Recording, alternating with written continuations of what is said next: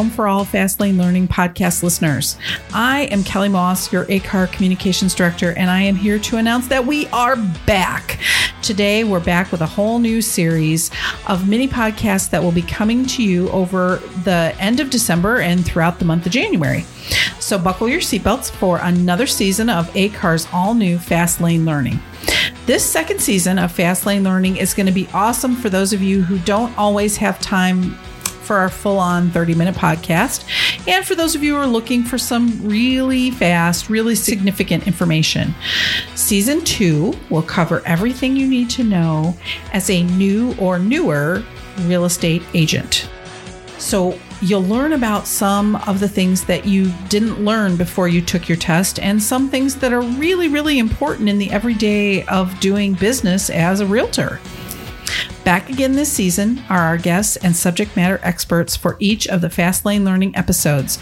ACAR's Chair of Professional Standards, Jackie Casera of Howard Hanna Realty, and ACAR's Vice Chair of Professional Standards, Cindy Castelli of eXp Realty.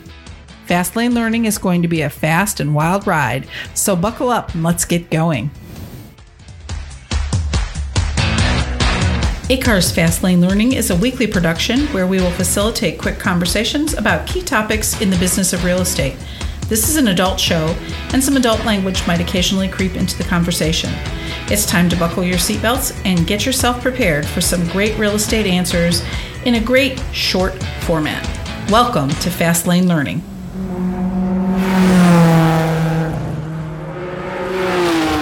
So as mentioned in the opener, we are back today with Jackie Casera and Cindy Castelli for season two of Fast Lane Learning. Ladies, I am so glad you're back. It's so exciting as Cindy fidgets with her pop filter. You're good. Today's topic is learning your market and customer service tips and tricks. So let's jump right in. Um, how can a new agent learn their market to be better informed about the areas that they're selling in to ultimately be a better agent for not just themselves but for their obviously for their clients. How can they start to jump into that? Wow, there's there's so many resources. Um, probably at the top of the list is our local um, our local board and our MLS. I mean, they're a wealth of information. Um, they have so much stuff for us online as far as demographics, schools, churches, um, things that to tap into. Um, it's also nice to provide that when you have a listing for your you know people looking and for the clients. Um, so there's just a wealth of information out there. Um, chamber of commerce is another nice one. Um, there's That's a lot true. of lot of good resources out shameless, there. Shameless plugs for acar there. I love that. That's great. I didn't we did not pay her to say that. It's true though. And I would um, echo what Cindy said, but also say take it on the road, drive around. If your office actually does sales meetings and goes on tour on a given day of the week, um, go where you go and see the new listings. And if you can, ask if you can ride with some experienced agents because what you learn in that car is worth the price of admission. It's it's invaluable. And then compare actual neighborhoods to what you see or what you read in the MLS and see what kind of houses are there. What's the housing stocks uh, stock like? What's the price point like? What, you know, what is in the neighborhoods that you've known for a long time, but now you know them from a very different perspective. And then get in as many houses as you can in the neighborhoods that you want to work in, whether it's via brokers opens, um, public open houses, or previewing, which I think is a very underutilized asset that we have available to us as licensees, where we can schedule an appointment and you want to be judicious in, in how you choose which houses to preview. Vacant houses are always good for previewing. But again, the more you can learn about the stock in your neighborhoods, the better you're going to be and the more knowledgeable you're going to sound to your buyers and sellers.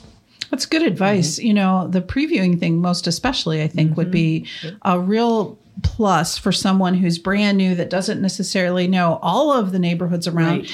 You know, perhaps a new agent, you know, is coming from, you know, they've just moved into, Right. let's just for argument's sake say into Cuyahoga County and never had, didn't grow up here. So you kind of need Right. that previewing area to, to see what's out there and figure out kind of the neighborhoods themselves. Right. And you always want to be um, careful about that because there are certainly listings that are not really optimal for a preview somebody who has a baby or pets that have to be Right. removed Right. but there are so many houses where you can preview and always register with the MLS that it is a preview don't act like you're bringing somebody in because I guarantee you that the seller is next door looking out the window at you going in along Absolutely. you know so just just make sure that uh, that you're candid and honest in everything you do and previewing is allowed and so just choose them wisely Awesome. So let's talk about soft skills for a minute. Um, Cindy and I were talking when she first arrived here earlier off off mic about the kinds of soft skills that are important to to brand new realtors. Uh, you know, anything that falls under that communications umbrella. So, you know, being honest, being, you know, um, out there and how to use tact when you're speaking with people and things like that. So let's talk about how important those are, you know, to learn and hone as a realtor. They they are those those skills. I mean, paying attention to detail is so important. Um, really listening to your client, um, being a good communicator. You know, don't leave them hanging. Don't let them wonder what's going on. You know, even if you have to call to say, I don't know anything yet. I don't have an update, but I'm thinking about you. It's like a non-update update. Exactly. Yeah. So that they know that, you know, you're um they're on your mind. That's so important. And as a new agent, how you start off in intentionally doing these things will then become a habit. So developing those habits right from the beginning is just really critical to the success of your business. awesome. I can't echo enough on listening. Mm-hmm. We like to talk. People who get into real estate generally like to talk. It's why Cindy and I are here. And and so what we have to be able to do is to listen, not with the intention of answering, but with really getting the information that we need. And if you think of the people who are really great interviewers, like somebody like Diane Sawyer comes to mind, Oprah, ask open-ended questions, things that can't be answered with a yes or no. And then close with closed-ended questions so that you have a finite answer to the things that you need to, to understand. Because clients are counting on us to be calm and sane. We're doing that in their stead during a very, very emotional time. And so we have to look like we're very cool, very calm and collected. Two of the great agents in our marketplace in, in the Heights area, Rosemary Capel and Joyce Henderson, always used to talk about um, when I was, you know, in the, the new agent position, they would talk about looking at a swan crossing the lake, and they looked like nothing could possibly be bothering them. But under the water, they were paddling like mad to get from one that. side to another. And it's like, that's our job. We have It to is. look like no matter how bad it is, we have control. You know, I love so that. fake it Great till you make it. analogy. Yeah, that is that is a great analogy and um so true. It really is. And you know, we're realtors and we're offering advice and direction, but it seems like a good portion of the time we're counselors as well. Sure. you know, talking Right. people off the edge because it's it's a stressful time for people. Sure, it's a huge, it's it's, a huge Sure. purchase. I mean, Absolutely. sometimes the largest purchase purchase someone will ever Absolutely. make. So Usually. it's important to to make everything smooth as as mm-hmm. you possibly can. Right. So with new agents, then you know the obviously soft skills and and learning your market is important, but tracking and measuring everything about your business um, that's essential, right? I mean, how would an agent go about beginning that, building their data pa- their database, and and perhaps even getting some sort of customer uh, management software or or I, I would guess even something as simple as an Excel sheet, you know, mm-hmm. to track your your prospects. What would y'all recommend when it comes to that? You know, first you need to know what your broker is offering you. Find out what the broker offers, often free of charge, and find out what kind of systems your particular brokerage has. And a lot of people um, go into brokerages where they have proprietary software systems for their agents. So when you're interviewing to choose your broker, when you're first licensed and really looking at where you want to be, ask about that. Ask how you should be tracking your expenses. Do they have any suggestions for things that you can use for that? And but the biggest thing to me is not only your expenses, not only your your clients, track your time. How can Smart. you track your time? And that is the most you know, you can do that with the most Luddite like system. You can do that with just a calendar and a couple of different colors of markers and pens.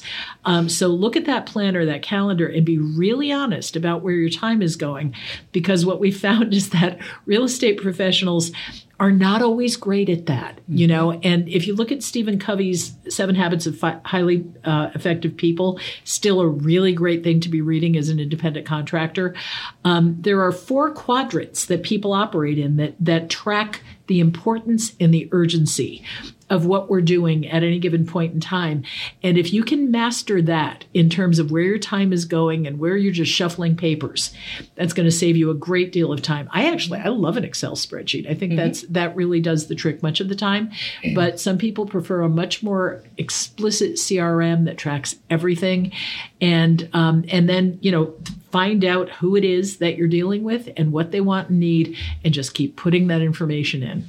Well, and while I'm still a paper girl with mm-hmm. markers and mm-hmm. and that, I, I still do. I have a digital calendar too, but I think so many of the younger folks that they rely on that digital calendar. Right. But there are so many out there that are free, right? That yeah, you can absolutely. highlight and you know yeah. digitally highlight Google and all Docs, of that. Yeah, you know, Google the things Docs, that yeah. synchronize. Yep. And, you know, you huge. may not need to invest in an expensive CRM, um, where you can do a great deal with the other uh, tools that you're already subscribing to. Right, absolutely, you know, that are really helpful helpful. I, I so agree too that to to manage your time and know what you know where your time is going and to pay attention to that, but also to um, you know there's so many different things when you first start start out so many tools that are kind of thrown at you. And some of them do cost money and some of them you do use um, or your time's invested in them so track what's working and what doesn't right. work. Smart right. Because you really want to pay attention to that because you don't want to keep repeating things that you're spinning your wheels. Right. Or that really, are frustrating exactly you know, you've got enough in the business to frustrate right only so much time in the day. Right. Right. Absolutely. Well, we've reached our destination, and that's it for today. I want to thank Cindy and Jackie for their insight and input for today's episode. Be sure to join us next week for the next Fast Lane Learning installment. And until then, drive safely and keep your learning in the fast lane.